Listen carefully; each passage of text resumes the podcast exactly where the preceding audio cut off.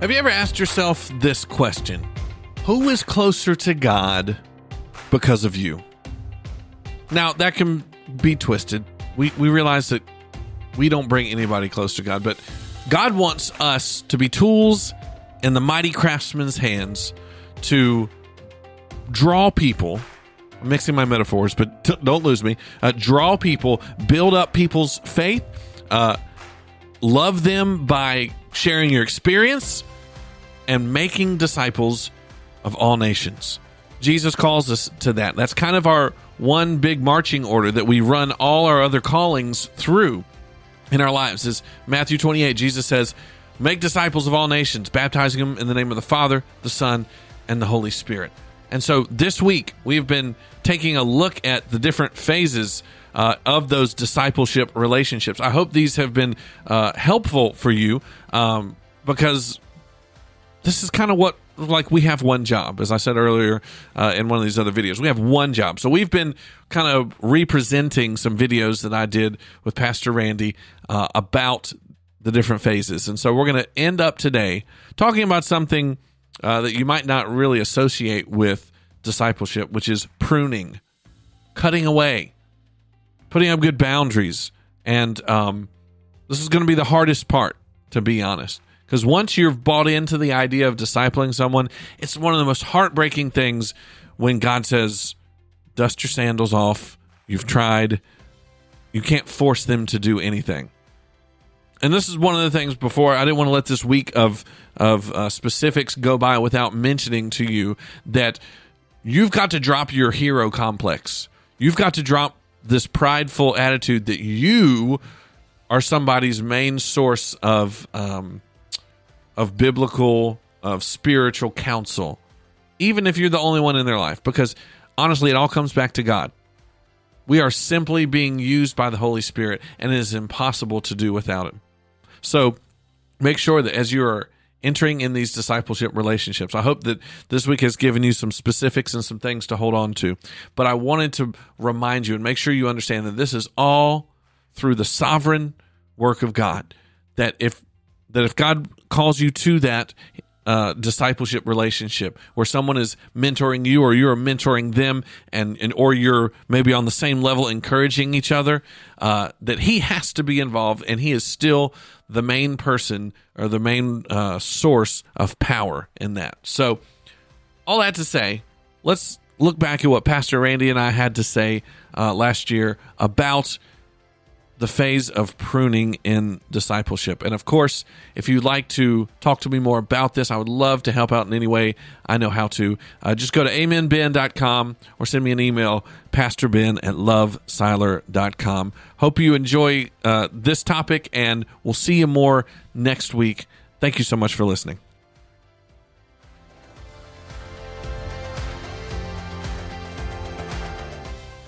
So we've been working through this week the four phases of discipleship, or four of the phases. This is right. never meant to be end all be all, but Pastor Randy and I have been talking through uh, the different phases of having these relationships, which are the one job we have as Christians to make disciples or apprentices or mentors and mentees, those type of relationships right. in the faith. The last uh, phase that I think we wanted to cover was to prune. Mm-hmm. Now, you know, to prune means to cut away if you're a lot of you aren't gardeners, so you may not know that, but just to cut off so that it will grow back. Pruning was, is never a destructive thing. No. Pruning is is is when you cut back some branches to make room for something better. And so one of the things that we've found in discipling uh, and, and in having these relationships is and I think the biggest reason why more people don't do this, right. um, most Christians come, they, they, they are totally missing out on this and not doing their jobs, is because it is it takes time. Mm-hmm.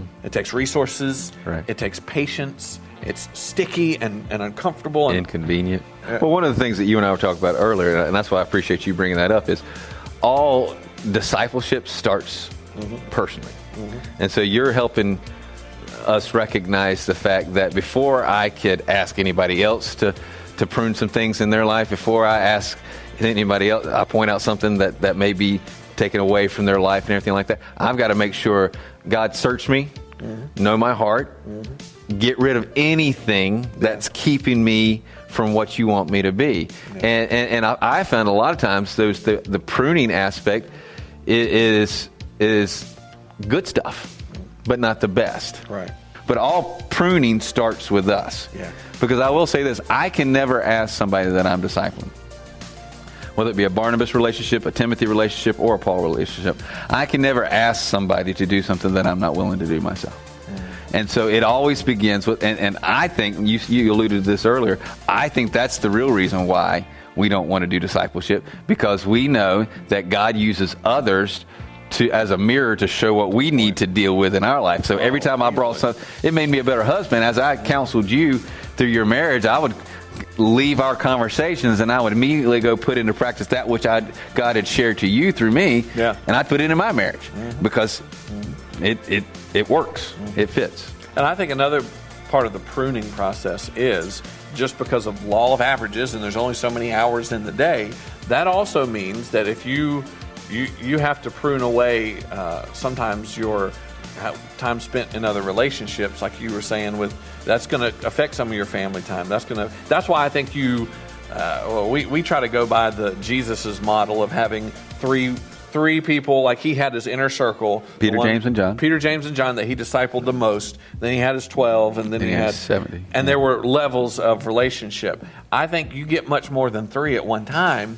There's no time. Like I had somebody that was like, "Oh, I hadn't seen you much lately," and and I said, "Well, what you're feeling is the difference between being my disciple and being my friend."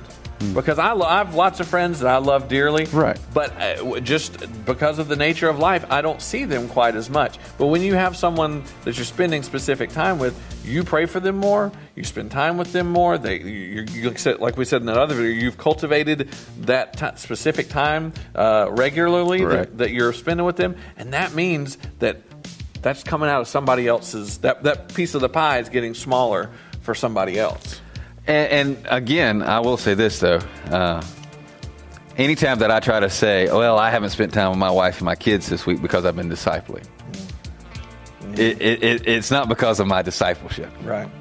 The biggest thing you got to prune is yourself. I mean, think about it. You think Jesus really wanted to spend 24 hours a day, seven days a week with 12 guys for three years? I mean, you knew, it, there, and there and there were times that he had to get away, but but the hardest thing, the biggest barrier between us and discipling others is we're not willing to deny ourselves, take up our cross, and follow Him. Yeah. The biggest thing I have to prune, I keep going back to this, I think the thing I have to prune is my flesh, Yeah. my natural man.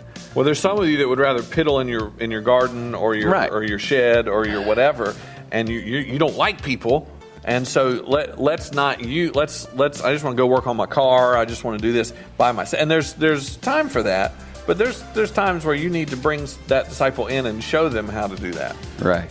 And, and again, let me just stress this. The biggest thing you're going to have to fight to be a discipler is selfishness. Yeah. Okay?